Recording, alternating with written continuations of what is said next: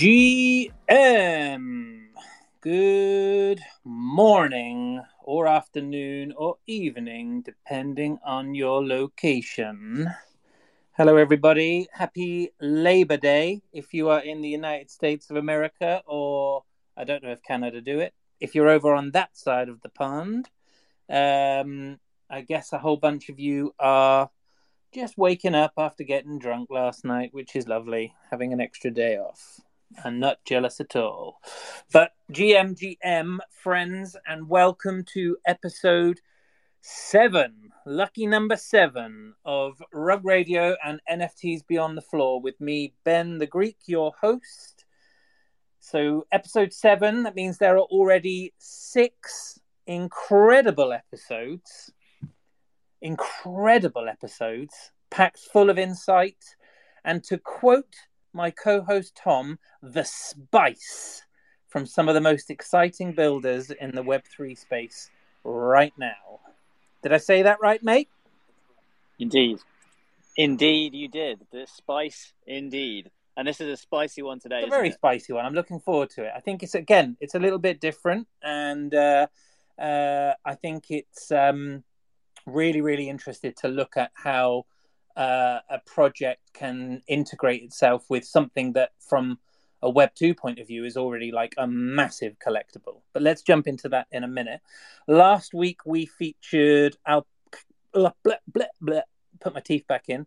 Alpacadabras and the crypto bats, teasing out some, I thought, really amazing answers and showing off some of the best of building while spilling some red hot alpha, which is something I did not see coming in this show. That's just not what we're about, but we're teasing it out anyway, which uh, which is great news. Um, both episodes really showcased exactly what we're trying to achieve with NFTs Beyond the Floor: honesty, insight, experience, people doing amazing things in the space.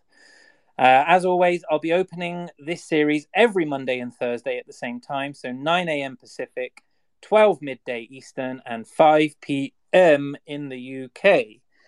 Um, I'll be joined by a wonderful panel of friends from the space, and we will continue to bring you a show that moves chat away from a review of the markets and NFT gossip, focusing what, on what founders and builders with intent are doing to develop the space. We focus these sessions on the importance of storytelling in Web3 and the power of narrative to make projects unmissable. So, hello to my fantastic panel of friends. Tom, hello, hello, hello, Tom. Hey, great to be back and uh, another another epic. Yeah, how was your weekend? It was incredible. Um, had a had a lovely weekend. Uh, just uh, just chilling out, and um, yeah, back to it this nice. Monday. Nice, nice, nice. Hello, NFT Zerk. How are you? Um, hello, mate. I'm not bad. I'm not bad. I just want to touch on uh, Tom was lying there. He said he uh, he had a good weekend, but he's actually working his uh, full time job now and as a bartender. Oh. I actually walked into the pub and found him. So, you know, NFT times are tough. Tom, you can't hide it from everyone, mate. Hey, hang on, hang on, hang on. You can't be saying it was the bar when it was McDonald's at 3 a.m. and, and, handing over, handing yeah. over your tri- triple cheeseburger and fries. All right, mate. All right. For the second time round. Nice. Keep it down. Keep. All right. Yeah, we're good. NFT Spaceman, how are you doing, sir? Oh. Not that well, apparently. No. You might need to jump off and come back up. We'll think about letting you come back on. I think he's in his car. Ah, killer. Mr. Yellow. Mr. Yellow. Hello, mate. How you doing? I'm surprised you're able to be away from Lobsteropolis. I know. the debacle that's going on in there. All kicking big... off over in the Lobstars today. Yep. Yeah, big problems. Talking of storytelling. It's a lot of fun. Yeah. A lot of fun. So yeah, uh, I would recommend anyone go and check out what's going on over there. Just uh, maybe head over to the Lobstars Twitter. I don't want to shill too much, but it's a lot of fun what we're doing there today. Um, and uh, great stuff. Uh, NFT Spaceman, I'll give you one last try to come up and say hello. Oh, oh, to be driving. Yep, he's dropped down. Okay, well, we will welcome Spaceman back in a little while. Hello, everyone. Our guest today is Sam from Sneakerheads, a project that merges sneaker or street culture with NFT culture, uh, a 5,000 NFT collection, which minted out mid June, can I add, which is pretty well fucking unheard of, to be perfectly honest. Uh, so it made it one of the very few projects to sell out during this recent bear market. And then going on to trade over trade over 3,000 Ethereum in secondary in the short time since. Very, very impressive. Welcome, Sam. How are you? Yo yo, very good. Excited. Thanks for having us and, and having having me. Yeah, great. No, very very good. Pleased to have you up. How was your weekend, sir? You had a whereabouts are you based?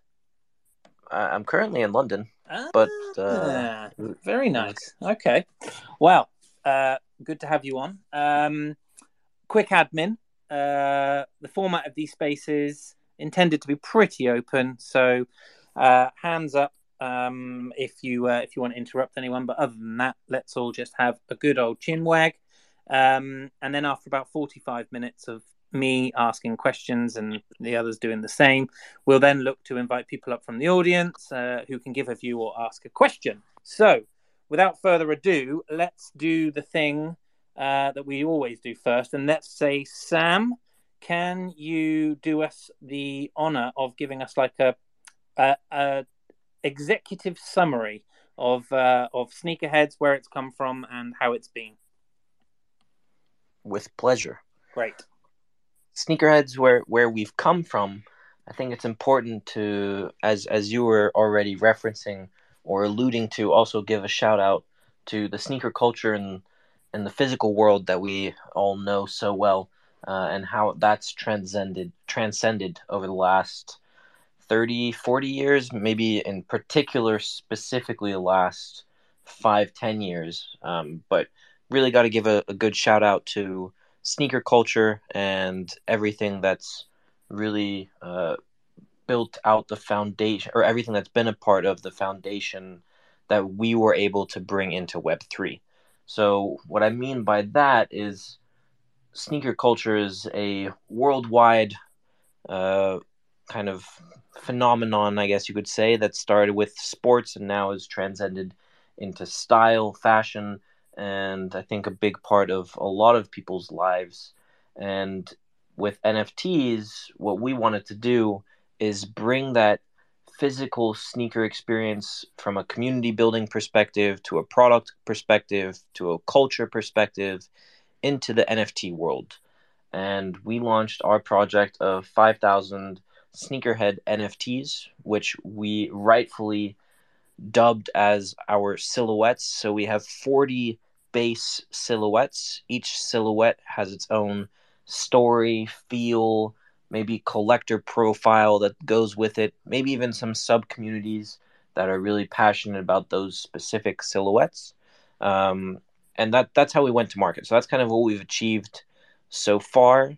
Uh, now the the next steps are how do we continue to tell that that narrative, but in a more exciting, maybe digitally infused way. So our one liner, our executive summary is we are a digitally native streetwear and sneaker brand. And with that, all of our future plans are digital first, but very much uh, physical as well. So we've got our mystery box that is due to be opened September 25th, uh, and that has some physical and digital products inside. So that's kind of our first step in opening the door between the digital and physical realm, and uh, we're we're really excited for that to happen. But we have a lot of uh, really cool things that I'm sure we can we can touch more on. I'll leave it at that for an executive summary. Excellent, very good. And and tell us about your artist just very quickly because I had the pleasure of uh, speaking with him a while back. But what, like, who who's your artist, and just and how how is how has it come to be that, yeah, that he was involved with the project, etc. I think actually the the better question is how it came to be that I got involved in the project because really. Uh, our our artist, this was his vision. So our artist, his name is Ali, uh, Ali Dawood. He is a legendary architect, and if any of you are deep in the sneaker scene, uh, there's a few people already who are kind of making the bold uh, comparison between Ali and Virgil Abloh because they are both from that architectural background. So that's a little bit of uh, interesting fun fact about about Ali and who knows where where things will go from there. But Ali uh, is a very very passionate streetwear sneaker uh, like I wouldn't say collector. He, he's just more of like a he's in the scene, you know, he's in the culture. He loves his shoes. And while he was doing his uh, master's in, in architecture, he actually had the opportunity to work with Kanye as a I don't know the exact title. Um, I don't want to get it wrong live on on air, but he worked with Kanye on his uh, architecture for one of his warehouses. And while he was doing that, he in his free time was I think just mesmerized and inspired by Kanye, and he talks quite quite highly of him all the time. And Ali recalls how when he was in that environment, for some reason, just completely organically, he started drawing sketches of Kanye as some of his own shoes. So like Kanye as a Yeezy 700, Kanye as a Yeezy 350, things like that. And that's where the sneakerhead concept was born. That's about two years ago. So then fast forward two years, um, Ali Ali kept working on that vision, kept building it up, and again, really really organically, we we kind of assembled this this dream team. And from my angle, uh, I actually was just one day looking through my Facebook groups. Uh, that's also part of my background. Maybe we can go into that a bit later. But in my Facebook groups over the last year and a half, no one has ever talked about NFTs in good faith. Everyone has always hated on them and completely just dismissed the concept and said it was a scam and hashtag screenshot your NFT. Now I own it. That whole phase uh, until sneakerheads. And one day I was on my Facebook group and there was a thread about sneakerheads and people loved it. And I was like, this is mind blowing. It's the first time I've ever seen NFTs in a sneaker community being praised. So started looking into it. And about a week after that, uh, the team, I, I don't know really how or like why, um, but just got connected with the team at Sneakerheads and then uh, joined joined back in before before day one, uh, early early March, and uh, yeah, so that Ali's our our artist.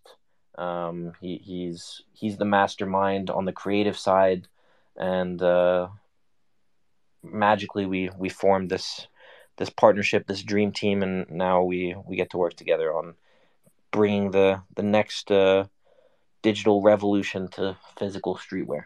I love it. Thank you. And uh, and uh, I have to say, it was uh, it was a great call speaking to him. I really enjoyed it. Um, and uh, yeah, very very insightful, very chill guy, which I thought was cool. And I had no idea about that Kanye story and the fact that that's where the inspiration came from. So uh, pretty pretty cool. Um, second second question I always lead in with, and then we can start to get a little bit more into the detail of it. I guess is like, what does storytelling, being the premise of our show here, and the fact that we talk about narrative in the space and how we feel like that will be the be, be the difference between projects that really do go on to like transcend the space or don't.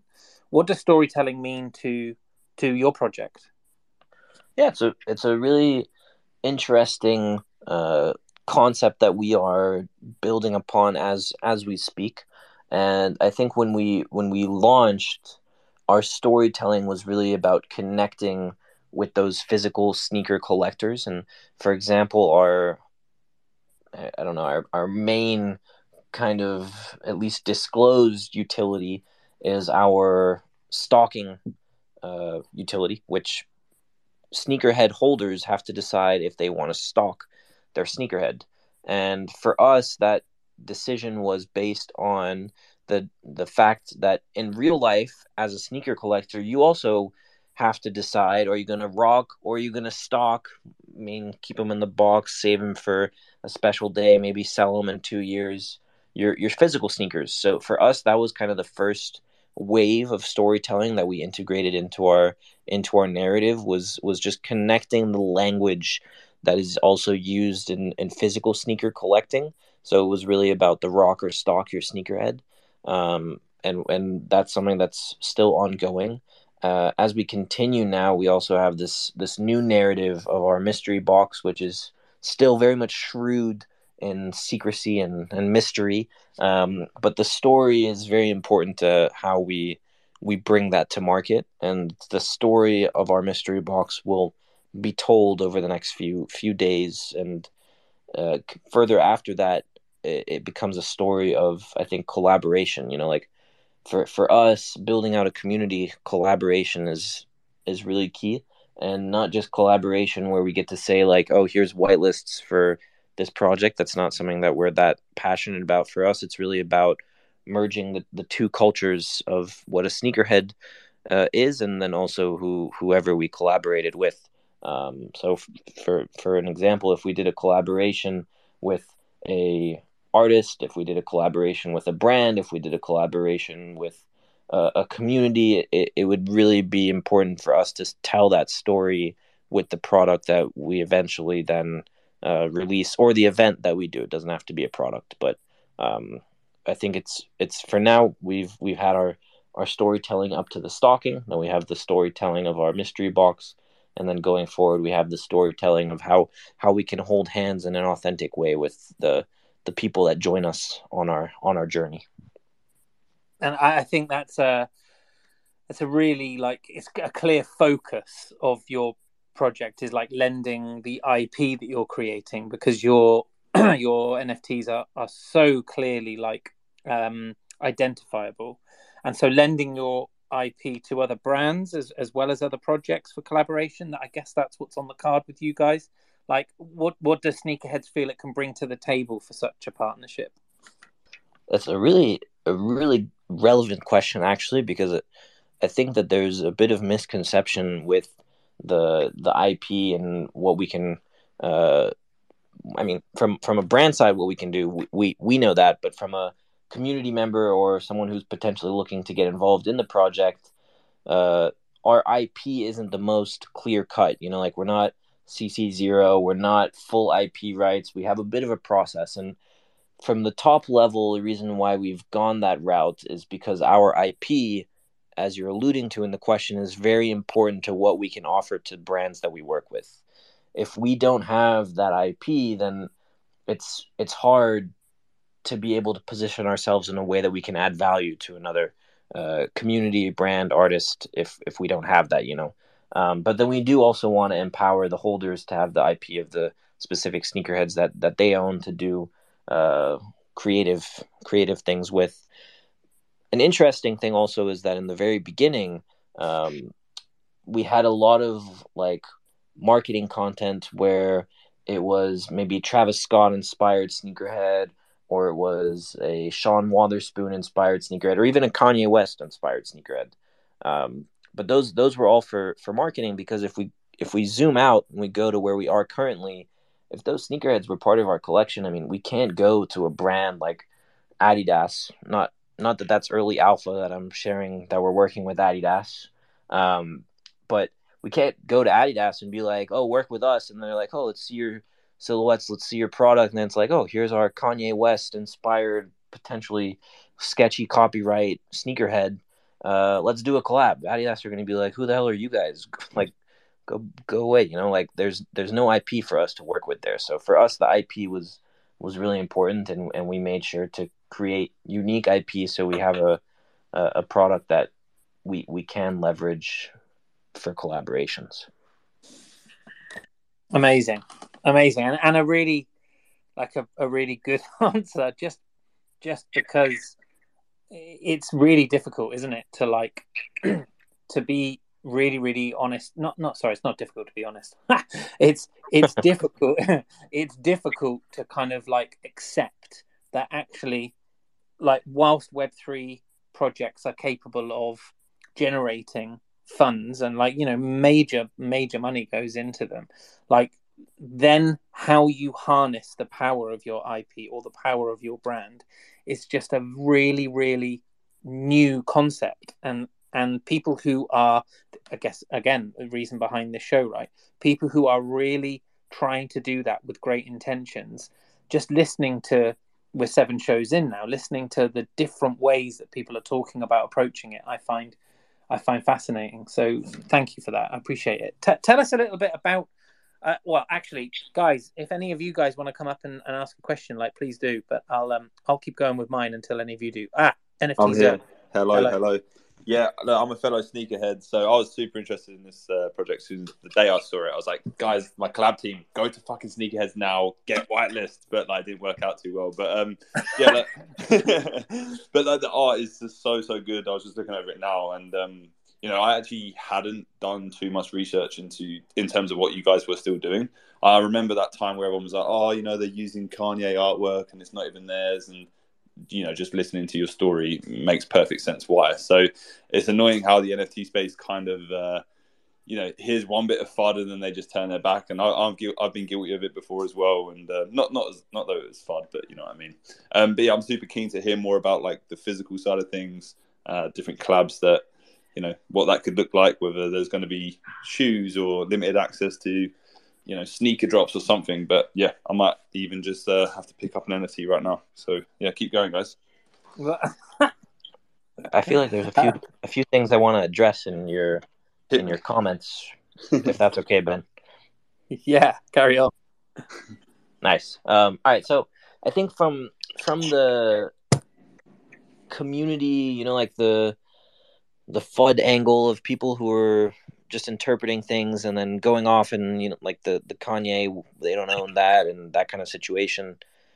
From a operations perspective it's actually been been really interesting because we can communicate as well as we possibly can and tell people like our intentions and the story where it's like that was just some some fan art we created get a lot of eyes on the project it, it worked exactly how we had it planned um, but then of course the the follow up part where it's like, oh guys, like we're we're also taking the IP part very seriously. We've had like three different legal teams involved in our in our IP and we're not messing around or trying to be in a position where we might have brands coming after us. None of that stuff is going to be for sale. Like no one no one sees that side, you know, like that doesn't get as much traction. So it's really hard to actually communicate the uh, real information compared to the the hype content that everyone retweets and then I mean our our analytics on our Twitter account were insane like ridiculously astronomical high you know like our our impressions we, we had like 50 million impressions before we were launching and to to reach that amount of people to then tell them like, oh, that actually isn't in the collection is is really hard. But um, also, what I've what I've learned is you just have to keep uh, keep your story along the way and be prepared that not everyone sees every every message, and communication is key. So I'm, I'm at least glad that we were able to to speak, and I was able to at least clarify that to a few more people today on our on our Twitter space, our, our process behind that. Yeah, super important stuff. And like, yeah, sorry, Zerk, you carry on, buddy. But like, no, uh, no, yeah, I mean, exactly that. I mean, you know, like I said, uh, I didn't necessarily read too much into it, but I know a lot of people were talking about it, and you know, even it's funny because I was like, "Oh, we got a sneakerheads today with Tom," and he was like, "Oh, those are the guys with the Travis Scott mask, right?" And I was like, "Yeah, yeah, yeah." And then, um, but like, that's how I remembered you guys. But it, you're obviously doing way more than that, and I think it came at a time in the space when you guys launched where there was like so many bad products launching that just had no plan on sticking around. And like everyone kind of saw it as this I know they're just using this artwork to sell out and you know gain the hype and traction but you know you guys have stuck around you've delivered and you're continuing to deliver. So there's nothing wrong in my eyes. One thing that I will say to continue the story though uh, is because like Tom is, is alluding to everyone does know us for that Travis Scott face. And I think everyone, at least a lot of people in our community, we assume also like Travis Scott because they saw that, followed us, got involved. Um, so a lot of the giveaways we do and a lot of the the product that could be coming uh, has usually some kind of inspiration from Travis because we know that's a big part of how we got started. So like we did a giveaway with the the sneaks team. I see them. I see them here in the audience, and it was like hundred percent. We have to give away Travis Scott because we know our audience love Travis Scott. You know, like at least from that angle, we were able to get some kind of metrics and, and value from from our from our marketing in the beginning.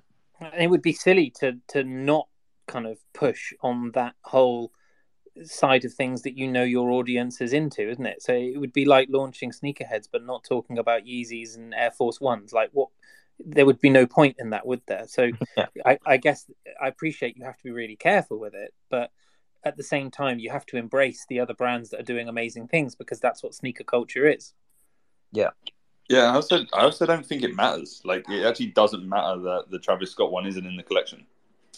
People aren't buying to get that Travis Scott head. The chances of them getting it if it was in the 5K collection are slim to none anyway. So, I mean, it, you know, you delivered on the art, which is the same style as the Travis Scott uh, mock-up, and you're still doing things in the sneaker community. That's the main core driver there. So, um, yeah, I actually don't see an issue with it, to be honest.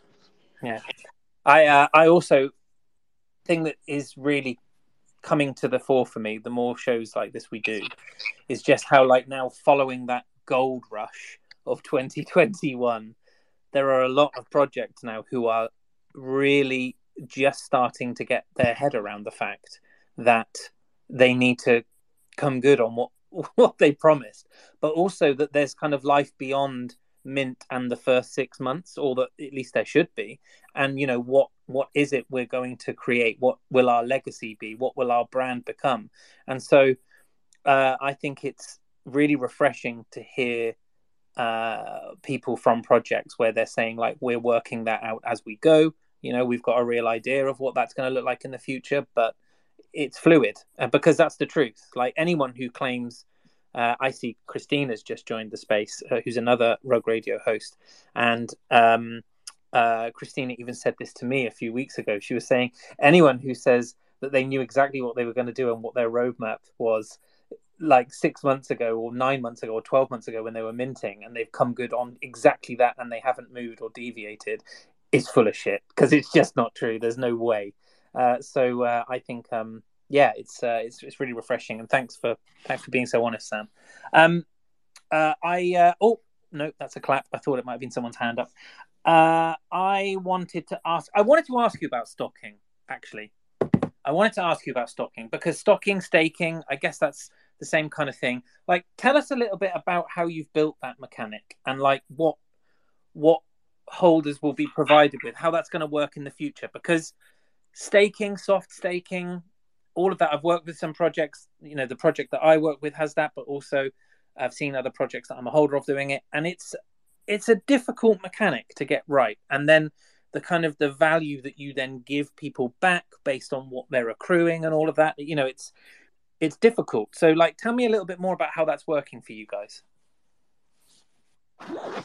Yeah, it, it's it's definitely a challenge, um, and also watching lots of projects work on improving the mechanism.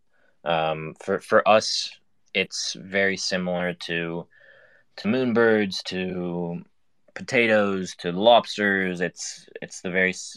I, I think there's kind of only one one way to do it. Um, any of the developers in the chat don't don't call me out. That's not my background. But um, I think for, for us, what our what our soft staking aims to achieve is the foundation of our loyalty program. So again, coming from a, a sneaker collector background, uh, I have a personal story that I've I've shared a few times, but uh, for for the new audience, I'll, I'll give a short version of the story. Um, but personally, I've I've always been quite a passionate sneaker collector, and for me, I then started reselling shoes because funding that that collecting was was getting almost impossible. So, as a student, had to start selling them to to be able to afford them.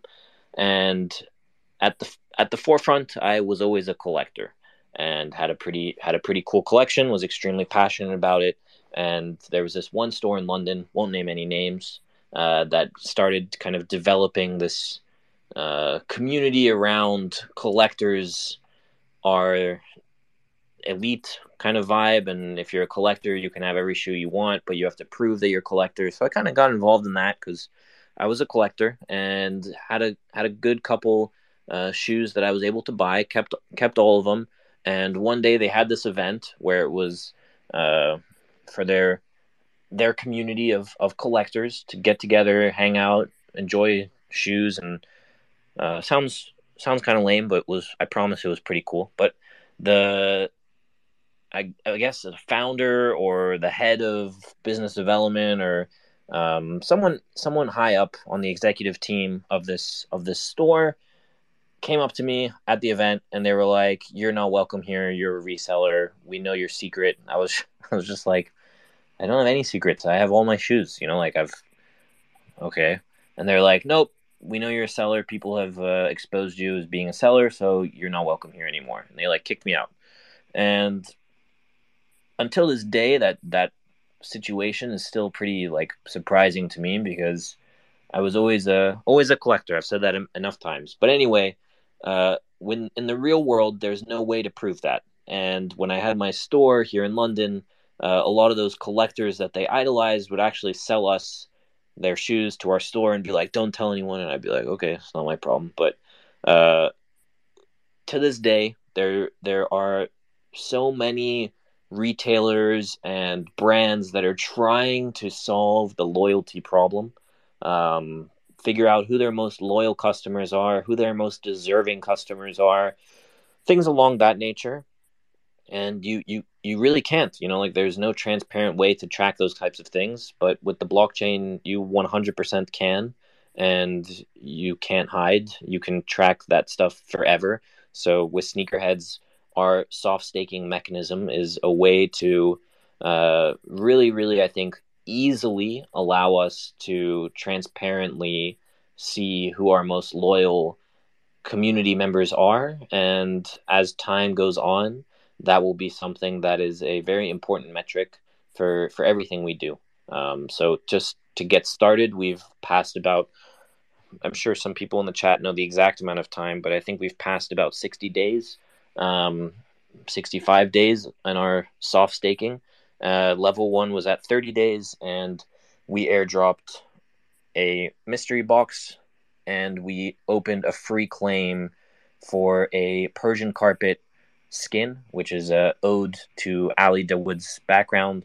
Uh, and then on that skin for the first 30 days, so anyone who staked early was able to have a nice little blinged out OG uh, the letters OG uh, on an earring so that in two years, five years, 10 years from now, we can all kind of look back and that's tangible proof of like, yeah, I was OG. I was in that first 30 days of being a sneakerhead and I claimed my OG skin. You know, like that's that's a tangible way for us to let the co- community acknowledge who who is OG as as we scale and um yeah the the the soft staking for us is it's really just about uh, a fun way to to measure loyalty and uh, nothing nothing too complicated. We don't ever want to have it complicated. We don't want to be in a position where people who are looking to enter the ecosystem are like confused. What's what's going on here? How do I participate? We're we're trying to keep it simple. Of course, soft staking is a little bit complicated, but we're happy to help educate to that to that level, and we don't really want to complicate it beyond that. Nice one. Yeah, that's a, great answer. Um, just very, very quickly, I want to um, reset the room and then, yeah, Tom, jump up as soon as I've done that. So we are here talking with Sam from Sneakerheads. Um, we uh, are welcome back, NFT Spaceman, who rugged out at the beginning. You can say hello now, sir. How are you? Yeah, I'm good, man. Um, the lesson in this is never ever have your AirPods just in your pocket. No, because is the uh, absolute schoolboy. Apologies to everyone there. Thanks, mate. Not at all, man. Good to see you. Um, it would be wonderful if everybody here could uh, share this space. I'd be very grateful to you. Share it to all of your friends and followers. And also down in the bottom right hand corner, there is a little comment bit down there. Uh, it's currently got number one in it. If you all go in there and say something nice, it will get more numbers in it, and then Twitter will think that we are wonderful and encourage more people to come here. So please uh, go in there and uh, and uh, drop a comment if you could. Tom, how you doing, buddy? Good mate. Yeah, loved it so far. Um, got a got a question around that education kind of topic. Um, really thinking about how sneaker sneaker collecting is really. Uh, I can I can imagine as someone who isn't a sneakerhead. I mean, I love shoes, but I'm not like I'm not a sneakerhead. Um, uh, I understand that people who are uh, really feel connected to the NFT space, you typically come from a collectibles background, and how have you found getting access to more like whether it's mainstream PR um, or mainstream brands, or has there been a, a reverse where uh, it's kind of opened up conversations and you've been like, there is a huge opportunity here. Um, how have you felt around around that?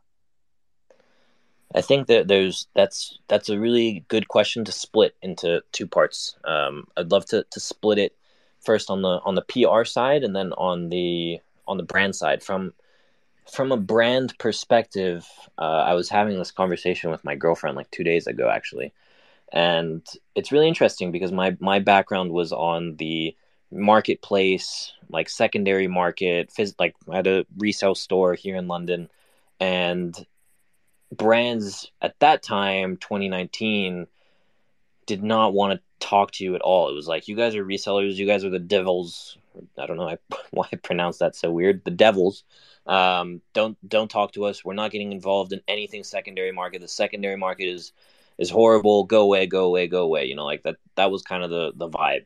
Um, so for for me, to now be in the position where sneakerheads we are are our own brand with our own IP, with our own product, our own community, um, to not share too much uh, alpha, um, but the brands that we're able to speak to has blown blown my mind. I've uh, been on calls with pretty much every single brand I would have ever dreamed to speak to.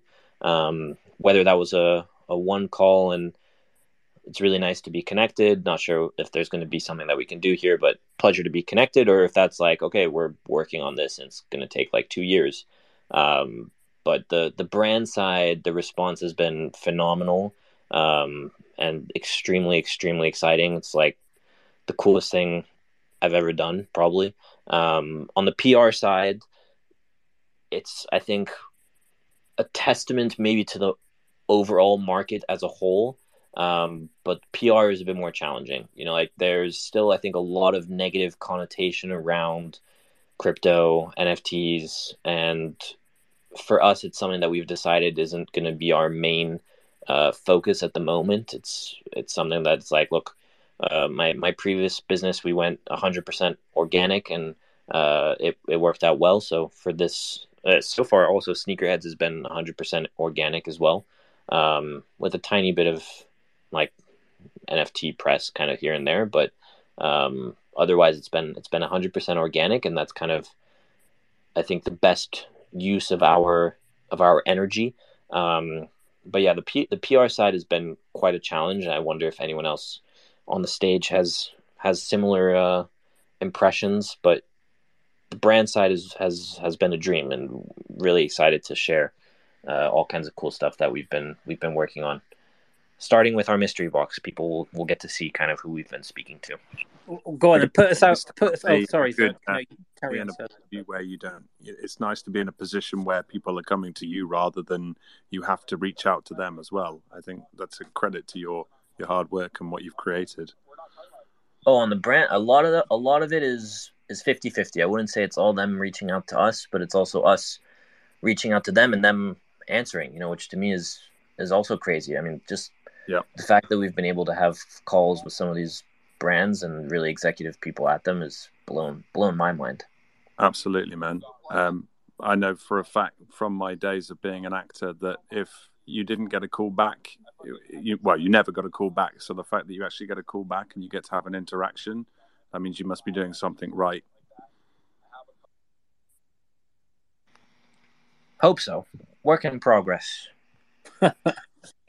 awesome. Um, go on, put us out of our misery then, Sam. Tell us a bit more about the mystery box collection, and and tell us maybe I, I guess you probably can't tell us exactly what's going to happen, but perhaps tell us a little bit more about how your community has reacted to it in recent weeks.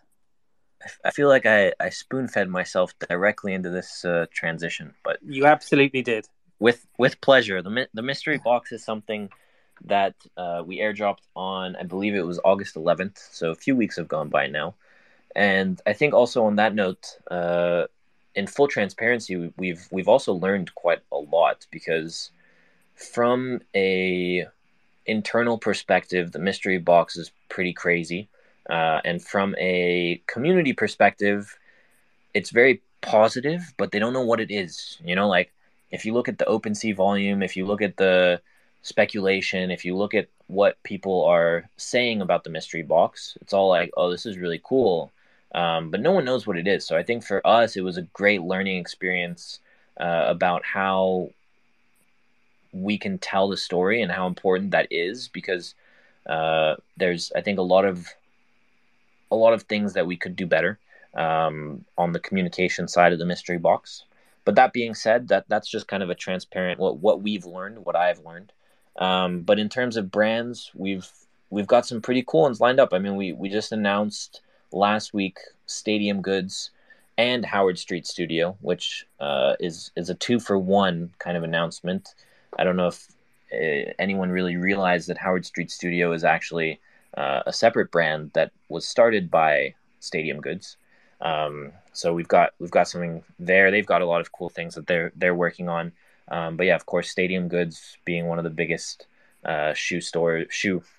I don't know if you want to call them a reseller, but um, marketplaces, shoe store, uh, conglomerate in the sneaker industry uh, was was really an exciting partnership for us to launch and definitely on brand as well. Um, but we've got we've got some other cool ones. They're they're really on the tip of my tongue, and I really want to share them. But uh, I feel like for the for the purpose of storytelling, I got to leave it to the social and marketing team because they're U.S. based. They're enjoying their Labor Day, so I I don't think they'd be too happy with me if I shared some alpha while they're on holiday AFK. But no, that's fair. That's fair. I think uh, it sounds like um, it sounds like a great opportunity to reward the community, and I think that's you know another really important port. Uh, important port. Oh my word! important part of uh, of this kind of narrative building side of things. So um, yeah, that's great. Uh, I, I don't know if anyone else wants to jump up. I'm going to ask one more question before I let other people jump in, etc. My, my one is aside from the whole proof of ownership blockchain side of things, like what do you think the Web three space offers street culture or clothing or art that Web two businesses don't?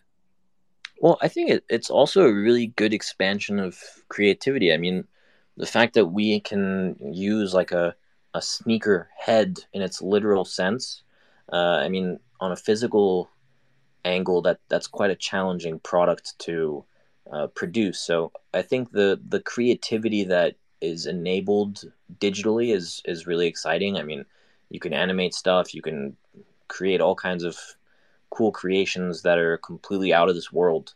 Um, and with with an artist like like Ali, I think that's that's our kind of most exciting uh, aspect of being digitally native. But for for us also with that, when we speak to brands, our our kind of executive summary, as we were speaking about in the beginning, is is that we're not like we're not trying to be rocket scientists and the blockchain or web3 space you know like we're, we're trying to keep it as simple as possible but just with a little bit extra creativity you know so our physical products if we're talking about a physical collaboration that would be the exact same as like supreme doing their collab with nike which they announced uh, today which on that note i also really am not impressed with those shoes but we can talk about that uh, another time but uh, that that's kind of where where I would leave it is just uh, it it opens so much room for for more creativity for uh for artists and creatives. Yeah, yeah, absolutely, guys. Uh, NFT Spaceman, go for it, dude. Thanks, Ben. Hey, Sam. Um, I think uh, you might not want to talk too much about the mystery box, but I'm sure you would like to tell us about like your favorite pair of all time or the most expensive pair you've ever traded or owned? I think uh, listeners would love to hear a little bit about that. Those are two very good questions. Um, my favorite pair of shoes is my Fragment Jordan 1s. They're very sentimental to me because I actually bought them for like I think it was nine hundred or a thousand pounds, which was the most expensive thing I had ever bought at the time, Wow. maybe like five years ago. Um, brand new, and I was freaking out for like a week while they were being shipped to me, and sold a bunch of my other shoes. I went for like the the quantity over quality approach, so I cleared out some of my collection just to be able to afford that that one pair.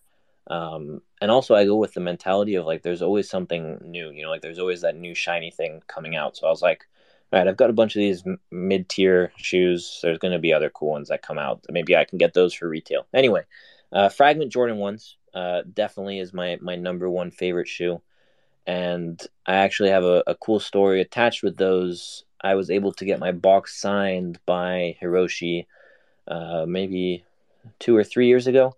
Um, so on my box it says to Sam from Hiroshi Fujiwara, and that's that's something that I cherish for for a very long time. I also wore those when I opened my store in London on on the opening day. I undead stocked them, so um, I've I've continued to wear them to kind of special occasions here here and there. Um, but also just like to break them out because I feel like they're pretty easy to, to overlook. In case anyone in the chat doesn't know what they are, in a very basic non sneakerhead fashion. If any, I'm sure there's probably a mix of sneakerheads and non sneakerheads in here, so I'm gonna probably do some justice and some injustice. But in a nutshell, they are a blue, white, and black pair of Jordan ones with a lightning bolt on the back heel. That's that's the non sneakerhead description. if you're a I'm looking sneakerhead, at them right now, other- Sam. They look That's Ben. That's the Ben version. yeah, Ben. I think now you know exactly what they look like. But that's that's a I think a pretty crazy crazy pair of shoes that that now is very hard to find. Uh, my most expensive like sale or my best my best flip. Uh, I had a pretty crazy collection that I got for really cheap. I had the off white Jordan one Chicago Energies and UNCs. I had all three of them uh, that I got for like 600 pounds on the Chicago, 170 pounds on the UNC retail, um, and then a thousand pounds on the Energy. So I got all three of them for less than 2,000. Uh, then I also had the MCA, the MoMA, and the Complex Con Special Edition Air Forces, which again I got all three of those for less than 2,000. Uh, so like 4,000 for for all uh, six of them, which was a very special set. Not many people had them, and I had them all dead stock in, in the same size. Um, sorry, I almost choked there for a second, but all in the all in the same size, and I sold them to one collector for a very hefty uh, amount of money. More, Nice. more, more than ten times what I paid for him. To Oh, Wow. wow. I know. Uh, I know someone that you and I both speak to quite regularly, Sam, who who has a pair of the off-white Chicago's, uh, and they are at the point where the sole is about to fall off. He's worn Oof. that much. Yeah, respect. I think it's like a five thousand pound pair of shoes that he just wears to death. Wow. yeah, respect, respect. There you go. Thanks for sharing, man. with I'm pleasure but yeah on when when those shoes came out even the other the like the whole collection of the 10 they did a pop-up here in london and they like they were hype but they weren't selling for that much you know like you could get the blazers for like 250 you could get the i forget what those basketball shoes were called mm, hyper dunk no the hyper dunk was like selling for like 50 pounds over retail uh, very interesting shoe but the Jordans were selling for like 700, 800 pounds, and now that's it's a whole whole different story. Mm. I'm, I'm a massive fan of the Nike Sacai, the waffle, the waffle shoe. Yeah, Uh, I love the Sacai. I really, Nice. Yeah, my uh, my sneaker collection has gone up more in value than my NFTs have this year. So same, absolutely the Yeah. same, man. Well, I tell you what, guys. I tell you what. I feel sorry for all of you talking about your sneaker collections. When you got size 16 UK feet, Oh my god, Mr. You get- Yellow. you get what bloody fits. Sideshow Bob.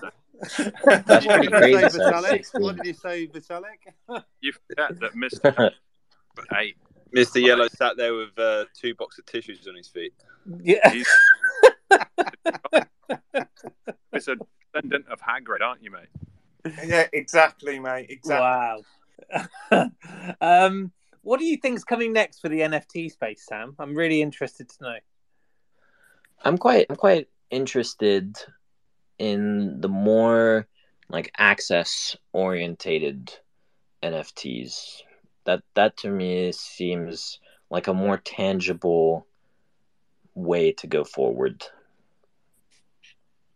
So like to to to give a more example better example, um, something like the proof of concepts, which is from the sneaker snore sneaker store, not sneaker snore, sneaker store concepts, uh, which is quite a quite a legendary store. They have a NFT called Proof of Concepts. Uh, proof spelt how you would imagine. Concepts spelt a bit tricky. C N C P T S, I believe. Um, but their NFT is like an access pass that gives you the availability to enter a more limited edition raffle, to have access to left leftover stock, to have very tangible rewards. You know, for me, that that's something that uh, I think is a really good use case for for NFTs, um, and specifically the sneaker space.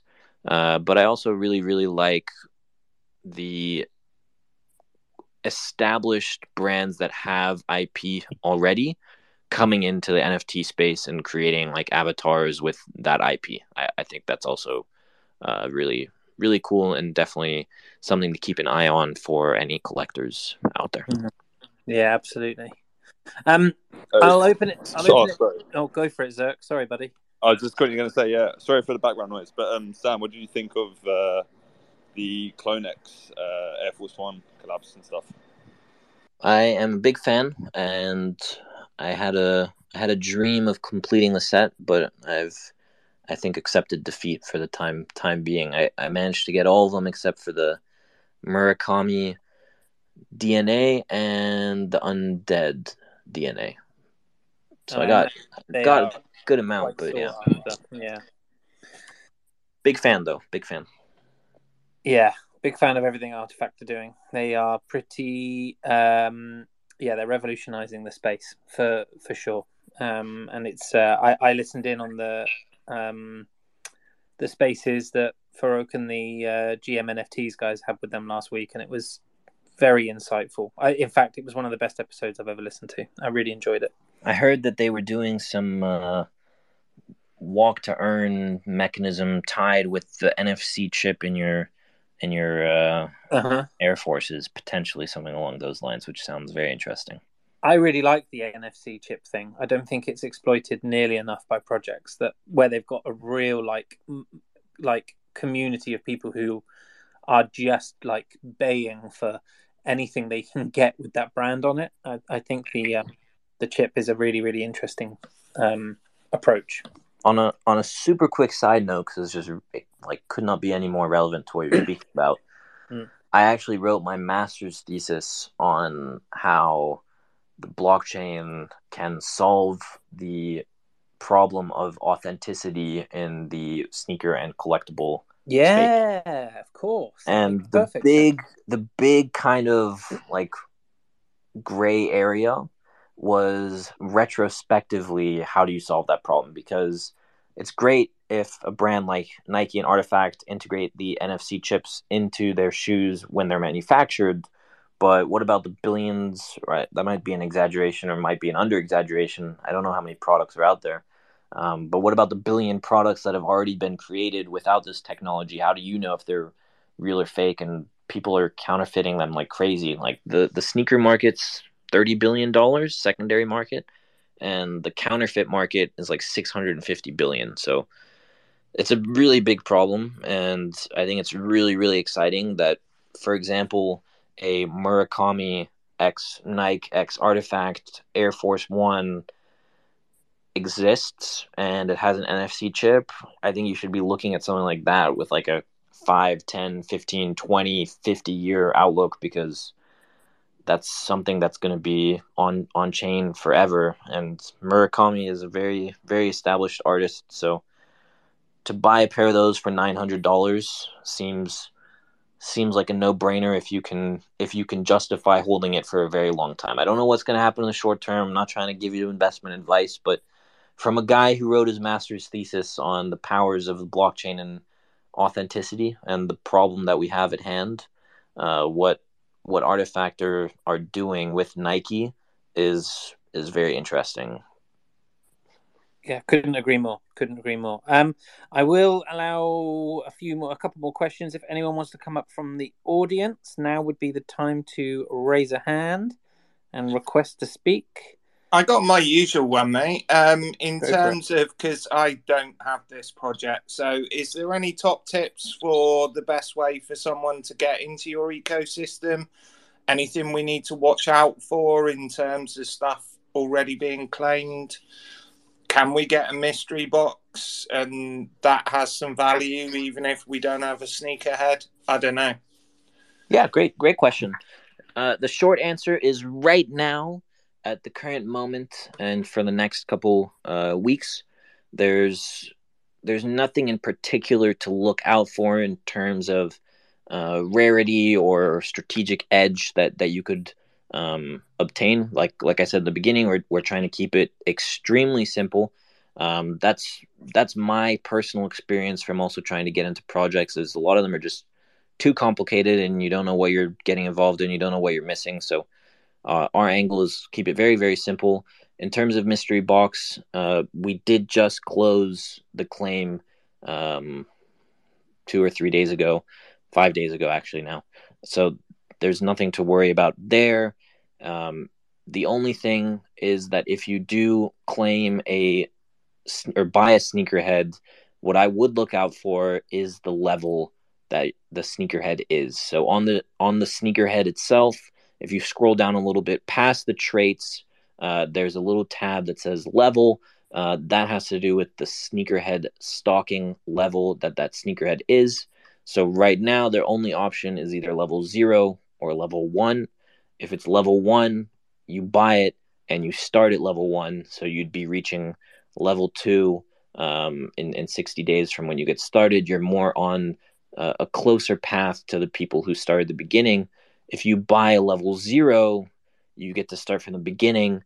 And when you reach level one in 30 days, you get to claim a Persian carpet uh, skin, but without the OG earring. So that Persian carpet skin is is available forever when anyone reaches level one. Um, just now, it's it's without the OG earring. We took the OG earring away. Um, so the two things to look out for is is really just what what level the sneakerhead is, and if it's level zero, or level one.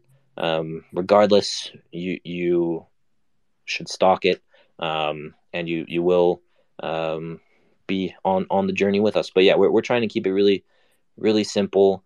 Um, the only other thing in terms of like our bigger picture is sneakerhead numbers also will play a role. So your silhouette number will play a role potentially in some specific products and things like that that are more tied to that silhouette. So like in the real world, if Jordan does a Jordan 1 collab, it's only on like the Jordan 1, you know, but then they might also be an Air Force 1 collab and things like that. So for us it's like if we do collabs, it won't always be on every single sneakerhead. It might only be on sneakerhead 17 or sneakerhead 23 or sneakerhead 33. You know, it's it's usually going to be on uh that kind of narrative um, might be on a few sneakerheads, might be on all of them, but um, do pick a sneakerhead silhouette that you like and look out for what level it is. Thanks, mate. Um, one more follow up before, if there's nobody waiting. Um, yeah, the obvious thing for me seems to be getting some access to some really cool in real life rare sneakers at some point. Um, it, it's obviously that's that's something you would have thought about. Is that something you're able to talk about? I can I can talk about that in a few top level comments. Um, yeah, making making shoes is extremely challenging.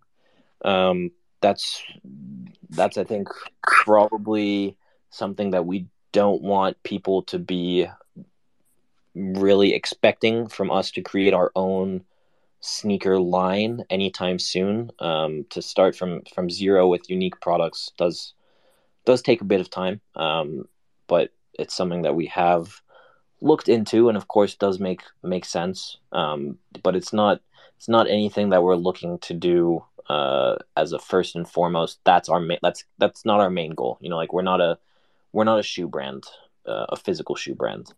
That's not how we identify ourselves, but could happen. Um, have some interesting kind of alternative ways that we could go down that route. Um, there's a really cool company that we actually had on Twitter Spaces a few weeks ago called Melon, who make 3D printed shoes, uh, which personally I'm a really big fan of. So hopefully we can figure out something there. Um, they are also based, or one of the artists or, or designers is based here in London. So um, his name is is Finn. If you ever hear about him or see him or want to reach out to him, um, you can also DM me, and I'm happy to pass that contact information forward. But their studio is based here in London, um, or from one of their designers. But yeah, the the the physical world is is quite challenging to create from scratch. Um, but the other angle to that is collaborations, and that's a different that's a different story. Awesome. So like a sneakerhead X. I mean, I'm just gonna. We're not working with Nike, but a sneakerhead X Nike shoe would be different than making our own shoe. But but again, we're not we're not working with Nike. Are you sure you're not? Are you absolutely definitely not? One hundred percent not. One hundred percent not. Okay, just checking. Just checking. Um, Sam, you've been fantastically honest. Thank you so much. I'm going to call it there because nobody has uh, asked to come up, and I like to wrap these things up at around the hour mark. Thank you so much to my wonderful team for coming up and asking questions. Sam, thank you for all of your honesty and for being so upfront about this. It's um, really refreshing to hear uh, builders and founders and the people behind these projects making things happen. So thank you very much. Um, I do um, want to just add one last quick thing because I know we didn't touch upon it. Go, go, go. You can own a mystery box without having a sneakerhead. You don't need a sneakerhead to own the mystery box or open the mystery box. So you could you could buy a mystery box and open it uh, on this 25th without without a sneakerhead. Uh, they're they're entirely separate. If that's if that's something you guys want to do. That's a very important point to add, late on. Thank you very much. um, this was a recorded show, so immediately after, I will post a link thanking Sam. If you could all retweet that, that would be amazing. And then this Thursday, the 8th of September, I have Craig from Dour Darcels joining us. Um, so please feel free to drop us any questions that you would like us to ask in advance. That would be amazing. Um, anybody can request me and uh, and drop me a DM. Uh, and I am really looking forward to seeing you all again then. Team, thank you very much. Any last words? I'll just say thank um, you. Craig doesn't seem like a very French name. Craig, it's not. He's Australian. Sam, sorry, go for it, buddy. No problem. I was just saying thank you. It was a, it was a great pleasure. Thank thank you for having me. Uh, it's my the pleasure is ours. I'm certain of it. Tom Zerk, Spaceman, Mr. Yellow Bobby, yeah. have a Thanks wonderful much, few days. Thanks, Sam. Appreciate you guys. Have a good Cheers, one, Sam. Great session. Thanks, Thank you to everybody listening. Have a great evening, day, afternoon, and all the rest of it.